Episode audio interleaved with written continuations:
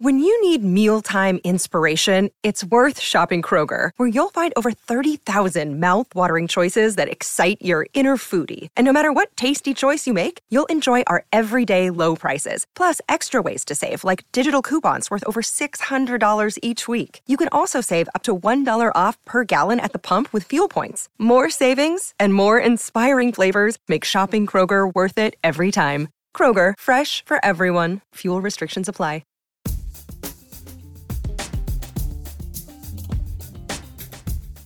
The Scene to Scene podcast is back to its regularly scheduled programming, publishing episodes on the first, second, and third Tuesday of the month, unless otherwise specified.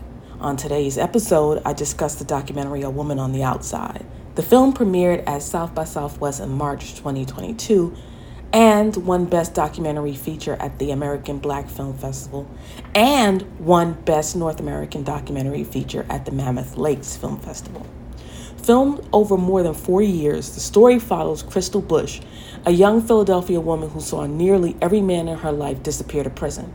She goes out on the road, driving for her van service, which takes families to visit their incarcerated loved ones in prisons hundreds of miles from the city.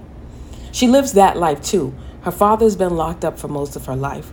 Her middle brother has been in prison more than a decade, and her oldest brother cycles in and out of jail. When she's not behind the wheel of the van, Kristal is a social worker and guardian to her brother's young son, Neve. When Kristal's father and brother came home after decades of being behind bars, Kristal and Neve have to navigate what it means to have the men back in their lives as they try to escape the criminal justice system's gravitational pull. Weaving intimate verite scenes with Kristal's videos and social media, A Woman on the Outside is a portrait of one family striving to love in the face of a system built to break them. A Woman on the Outside is the feature debut of directors Zara Katz and Lisa Riordan Seville, who are also producers. In addition to them, Kiara C. Jones is also a producer, whose credits include being co producer of Rashad Ernesto Green's Premature. What's so special about this film is that it hit home for me when I was a kid, about five or six or seven, between that age. My mom used to get me up around like three o'clock in the morning, get me ready to go wait for the five o'clock bus to take us upstate to prison to see my stepfather. And it was a really grueling process. You would have to get up on a Saturday morning early, then you have to get to the bus. Then the bus takes you several hours away. Then, once you get to the prison, you have to be thoroughly inspected, which is traumatic. And then you only get to spend about an hour to 90 minutes with the incarcerated. So it's a whole 12 hour ordeal for 60 to 90 minutes of contact. It's it's really it's really something and the film really touches on what that experience is like not just for Kristal but for the women that she transports to the various prisons. Kristal Bush, as well as Zara Katz and producer Kiara C. Jones, sit down with me to chat about how they became comfortable with the filming process, the prison system and its impact incarceration has on families, and how to go about reuniting them. So, with that said, let's get into it.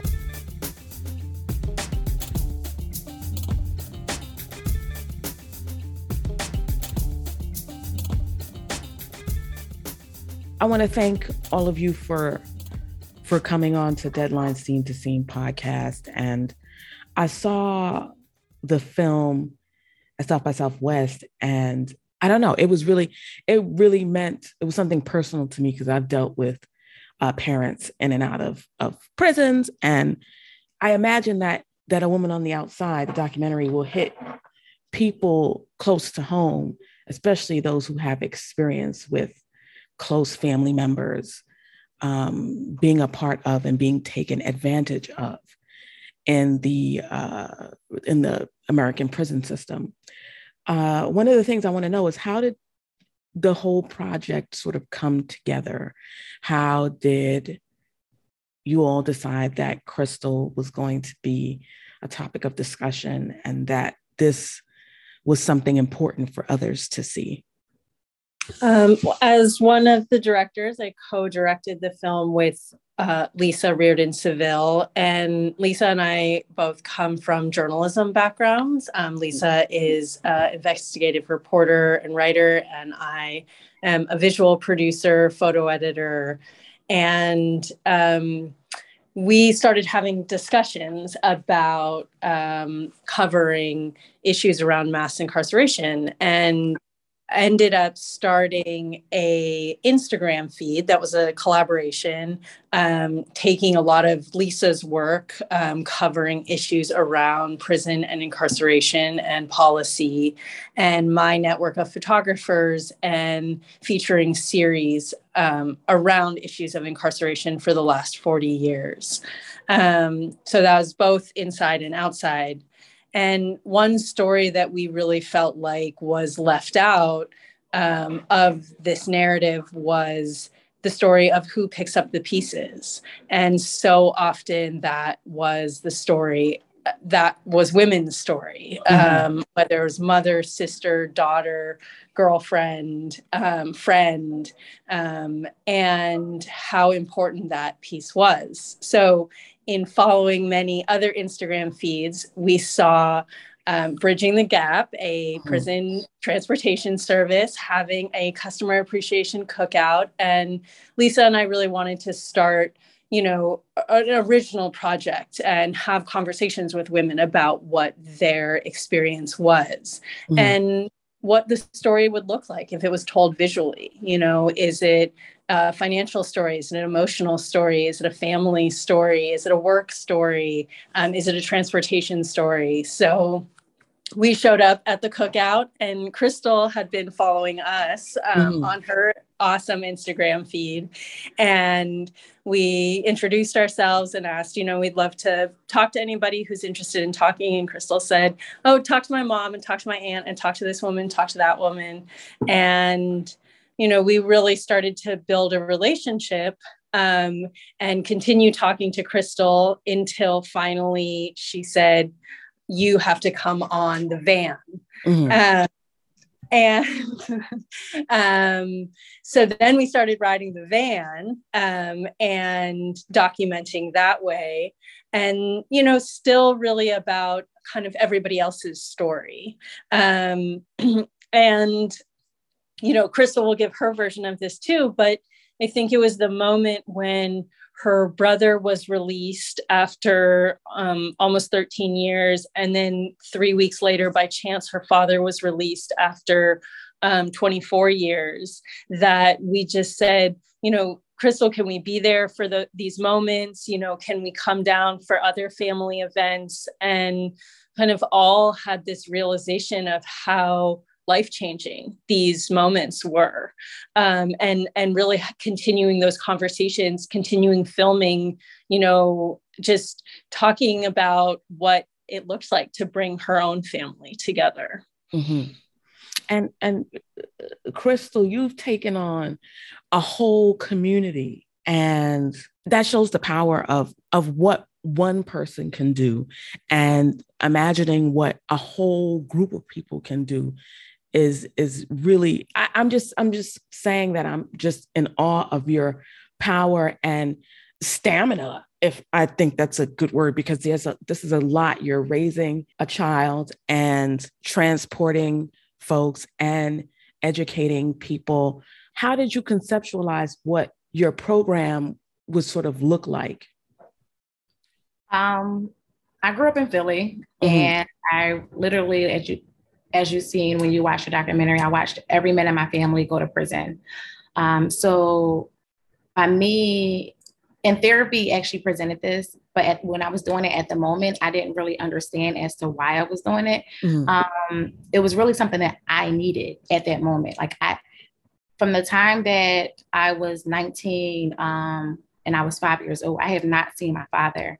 And it was one of the reasons was because his prison was so far. Right. You know, then when I would Google, you know, transportation services that would go up to um, my father prison, it was like we had to leave out early in the morning um, and meet, you know, at 30th Street. Um, and if you know anything about Philly, Philly is really high in its crime rate. Mm. So I just knew that, okay, if I, you know, create this program and this service, I just don't want these men and women, I mean, these women and children on a corner early in the morning. Right. Talk three o'clock in the morning. So I really started it as like carpooling. You know, it was I was already going up to the prison to visit my my brother. So if I'm already going up to the prison to visit my brother, my mom had this Armada which um, held eight seats. Mm-hmm. You know, fill that van up. I mean, fill that truck up. Um, but as I was going, I didn't even really realize like the extent. I just knew that people kept calling, and I knew that it was a demand. Um, and I I really, I real lifed it. It wasn't something that I said, oh, I'm going to create this program. No, I knew that I didn't see my father from when I, since I was five years old to when I was 19, and I was able to really take myself. And it was because my mom didn't want to take me because, you know, she didn't want to put the extra miles on her car. Um, so I just knew that I would be different mm-hmm. than the other programs that I did see, and I would be more consistent. So a prison van, I mean, a bus service was going like once every three months, whereas I was going like every weekend, you know. Mm-hmm. So I was able to keep families, you know, like it was like really like a nonstop like bus ride. Like it was just automatic. Like if they went up on this weekend, I had customers that went on a monthly basis, bi-weekly basis, weekly basis, um, or even just yearly basis where they just wanted to go up for just holidays. Um, but I just I I real liked it. It wasn't you know, I didn't know anything about business.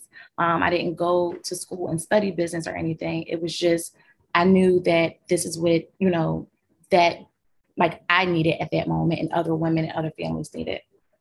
Did you did you find doing this as a sense of catharsis, really? Yeah. I really honestly I just needed to build community. Mm-hmm. Like you know, like when I study criminal justice, I actually just wrote a paper about this. Um, and when I study criminal justice, it was more so from a standpoint, like when I'm when I was in that classroom, like and my classmates was saying, Hey, I'm majoring in criminal justice because my father is a lawyer or my dad is a judge. And I'm like, No, I'm majoring because I'm like this victim, but technically I'm not a victim mm-hmm. because the men in my family, you know, did some crazy stuff. Um, but we're often forgot about. Like that narrative of that woman is often forgot about. Like even my mom, my mom, her story is just often forgot about. And right. here she was left to pick up these pieces, you know, of this system that really was designed to just break up our family. Um, so yeah.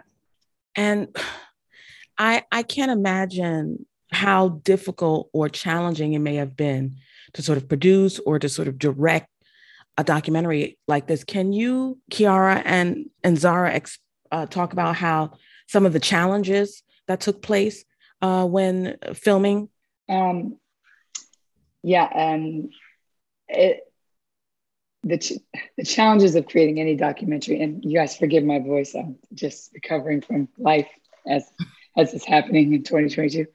Um, you know the the challenges of creating any type of you know, media or art uh, is, especially when you're dealing with real human beings, is making sure you stay true and honest and accurate to the humanity of those human beings.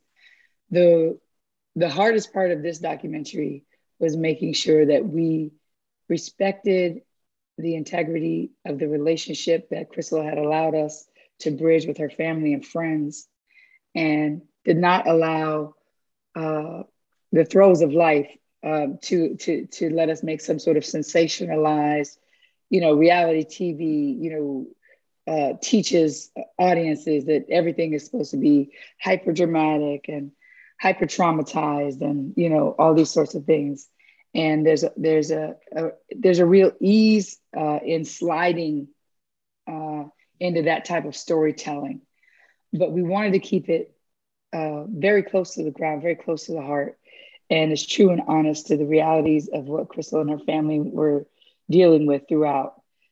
Uh, and that's difficult because it requires patience. The easy way to do it is to just go for those horrible traumatic moments. It's like mm-hmm. drama, drama, drama, drama. Mm-hmm. You just grab that, you throw it in the movie, you slap it out there to the world. Um, and um, it can be very disingenuous and very disrespectful to the family because when they watch that back played and you know their life consolidated there i mean we were filming this or lisa and zara started uh, over, over six years ago mm-hmm. so we were filming with the family for a very long time so if you think about consolidating that much life into an hour and a half uh, and and how which moments even like even if you go back through your iPhone and look at the pictures, you know, like which moments you chose to capture and all the stuff that gets left out, you can imagine what you could make somebody's life look like. So the, the, the most challenging part was to make sure that we represented fairly and accurately and uh, in a way that so many members of the family, especially with a young child involved, is going to be seeing himself grow up on film. Um, may s- s- stay uh, genuine to themselves, you know, and, and they still feel that the, the uniqueness and the specialness of their humanity and their personality rings through the screen and not just moments and moments and beats and trauma and, you know, or joy or whatever, whatever those, you know, those uh, emotional beats are. So that, that was hard. mm-hmm. That was hard. And then of course, sifting it down when when I came on, Zara and Lisa had been filming for quite some years. Uh, and the first thing we had over 400 hours of footage mm-hmm. and just starting, beginning to go through and understand what the story was. And these are two really great storytellers, two great journalists who are, are, are leaning into the art of documentary for the first time. So the story that they trying to get the story that they wanted to tell and the material that they captured to unite mm-hmm. in a way Finding that the balance, organic. Yeah. Mm-hmm. Yes, was you know, and we had a, a brilliant editor, Susanna Herbert, who came onto the project, and like her first job was to sit through those 400 hours of footage and watch every minute to to know what was there and to know what the director saw when they were out there in the world with Kristal and her family with their friends what they saw what they felt what they felt was important right? Because that's the first way to to, to understand what the story is. When did they turn the cameras on? When did they turn the cameras off? You know what, when did they you know when were they feeling the urgency to, to be present? When were they leaning in and when were they pulling back? Um, and she was able to mine all of those moments and, and recreate the world all of the dare i say characters that, we need a better term for that but all of the people in the film and all of their rich and deep humanity in, in our film. Mm-hmm.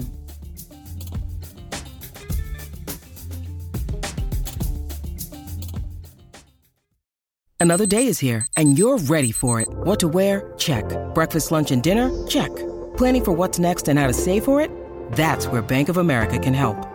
For your financial to-dos, Bank of America has experts ready to help get you closer to your goals. Get started at one of our local financial centers or 24-7 in our mobile banking app. Find a location near you at bankofamerica.com slash talk to us. What would you like the power to do? Mobile banking requires downloading the app and is only available for select devices. Message and data rates may apply. Bank of America and a member FDIC. I, I, I don't know if you had anything to add, Zara, to that. I, I just wanted to say, you know, it really came from, you know, deep conversation and a lot of transparency um, kind of across all lines. Yes, mm-hmm. Lisa and I were constantly having conversations about what we were filming and um, we were having conversations with Kristal off camera, you know, just on the phone, through text, through Instagram. Um, and then when Kiara came on, you know, it was a conversation of both really needing her skill as an experienced filmmaker and her input as a woman who had also experienced um, this in in part. And then you know susanna's input as the editor was not being there for everything and watching everything. And what is she actually seeing? Mm-hmm. i wanted to ask you know what has the reception been like since the film initially premiered um, for for you know behind the scenes, you guys, directors, producers, and everything. And, and for you, Kristal, for people who have who had no knowledge of of what you were doing and now do, uh, what do things look like now?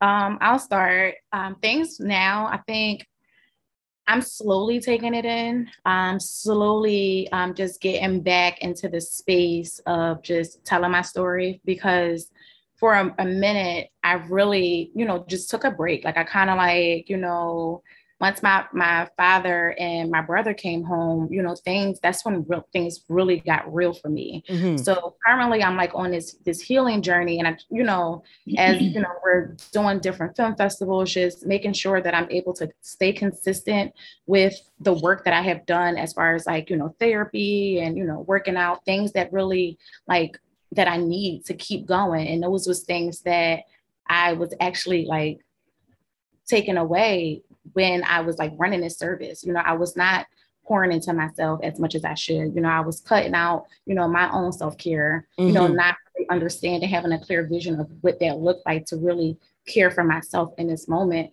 Um, so just making sure that I'm just staying consistent with that.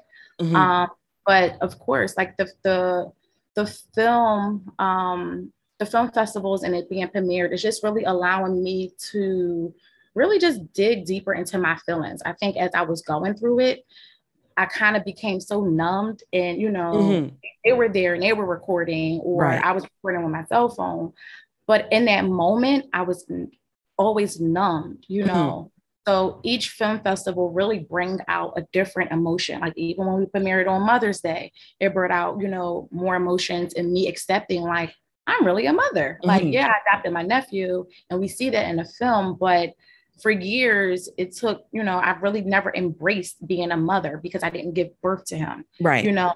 So each film festival it really just bring out a different set of emotions.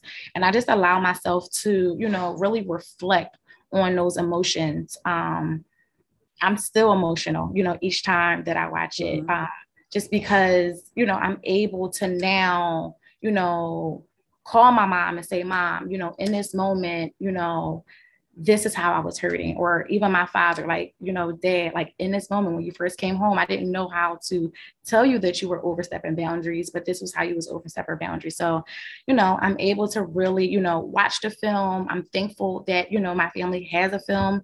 And like Kiara said, it's not like this reality, you know, show type film. It's really something that's real that a lot of women is really going through. Mm-hmm. Um, so yeah, I'm I'm I'm really just, you know, taking it all in and, you know, just making sure that I'm, you know, checking in with myself and even my family, you know, making sure that, you know, what's depicted out in the audience, you know, we're still working on behind the scenes.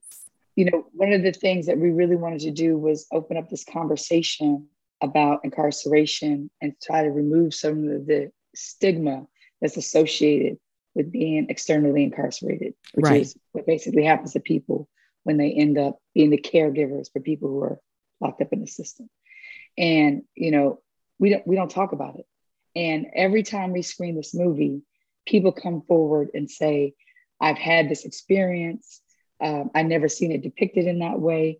I didn't even realize how much I was going through until I saw Kristal going through it and realized I've been through all of that too." Right. Mm-hmm. Um, and to open up these conversations in hopes that we can sort of change the stigmas. You know, we don't we can get out of this. We don't talk about Bruno, no, no, no, no thing where we're hiding all these things that we're going through and therefore carrying the weight of that mm-hmm.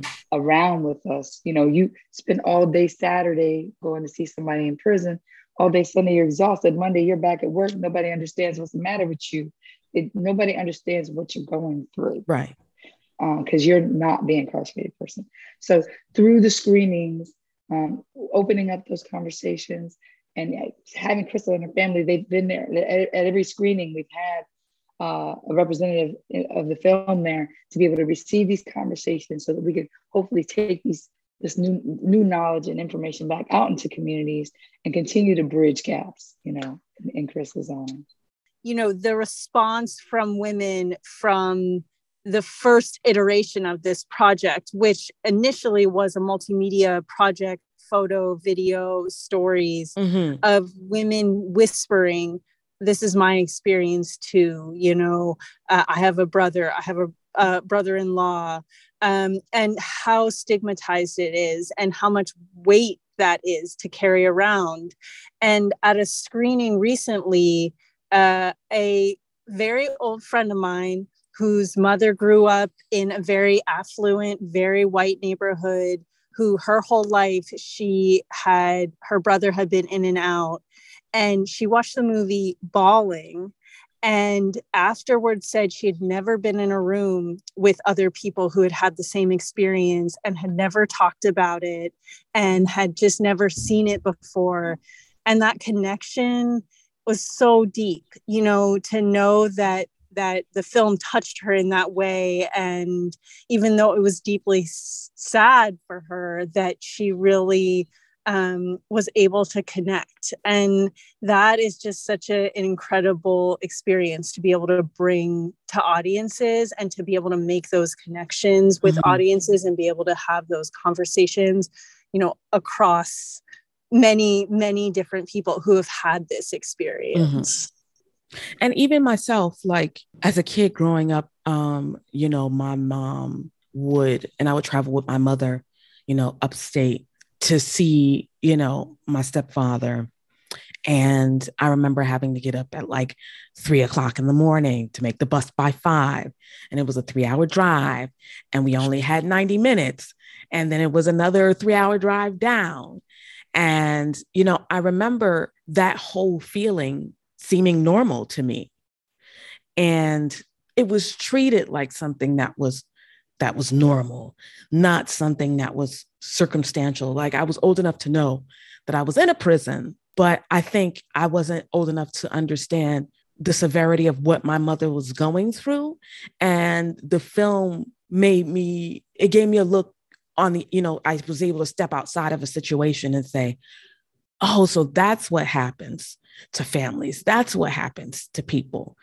And I like that the film doesn't normalize the situation. It's just like, this is what it is. And also, what I enjoy is there's a larger conversation there about the prison industrial complex and what it does to people and how unfair it is and how Black women are probably the biggest sufferers of that outcome and how nobody's paying attention to that. And then there's a bigger discussion about, um, you know, mental health and self care that's there. So there's a lot of different things that the film tackles that I think everyone will be able to identify with something there.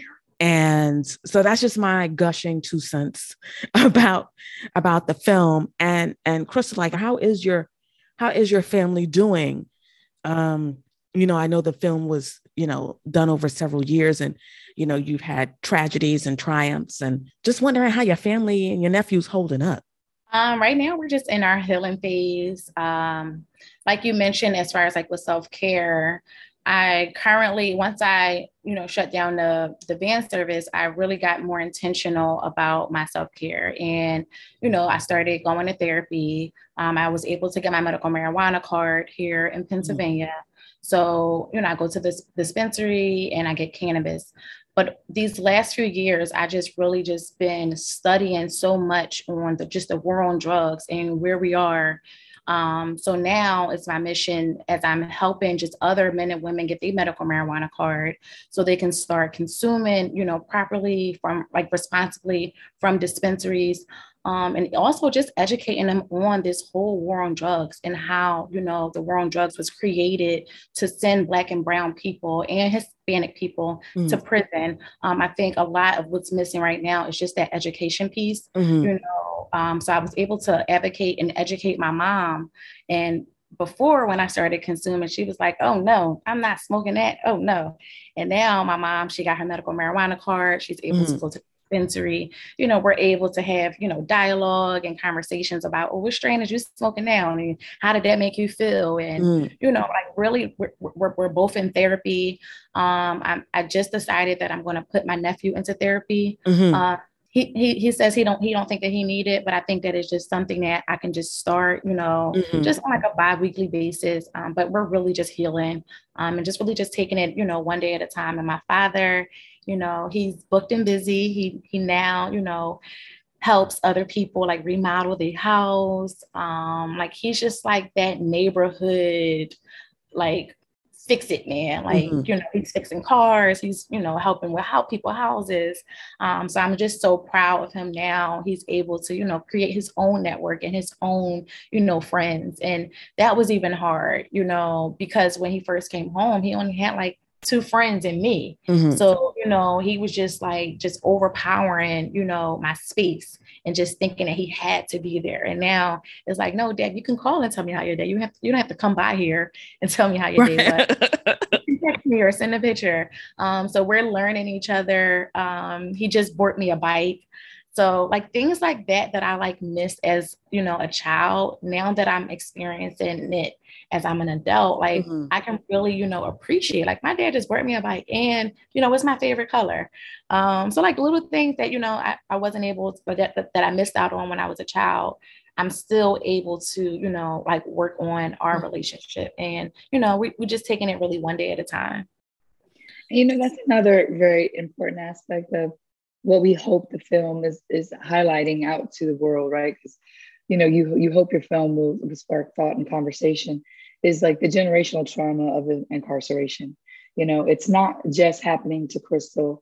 You know, this, it's it's cyclical, and it's you know, it's you you witness one child having had not had her father trying to save another child from not having his father you know what i mean mm-hmm. and and and so it's stepping in and you realize whenever you see these black and brown faces, you know, on the first 48 or on whatever, you know, on the nightly news or whatever, this one getting picked up and that one getting picked up and this one getting shot and that one getting shot.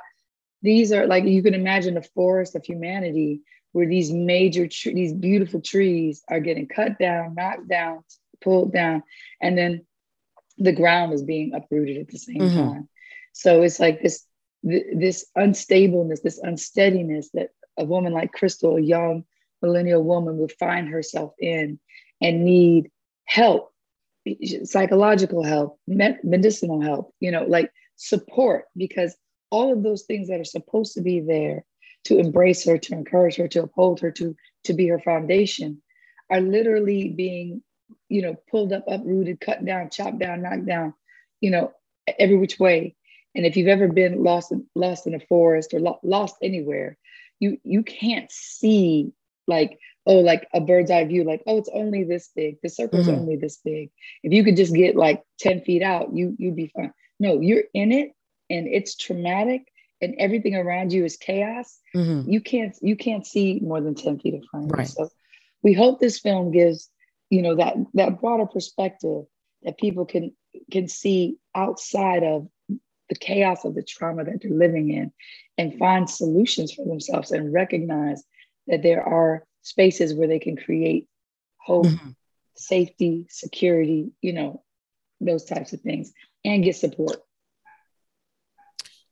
Thank you all so so much for for coming onto the scene to scene podcast and really just you know giving the rundown of what you all were trying to accomplish with this. And are, is the film going to be at any more film festivals this year? Uh, yes, we're doing the Rise Film Festival in Nashville that's coming up. Um, and we have, you know, hopes there's other festivals that are pending that we're waiting for selection from. Um, but, you know, we're also going to be creating our own uh, social impact campaign where we take the film out into certain communities. We're we're devising and building on that um, as we speak.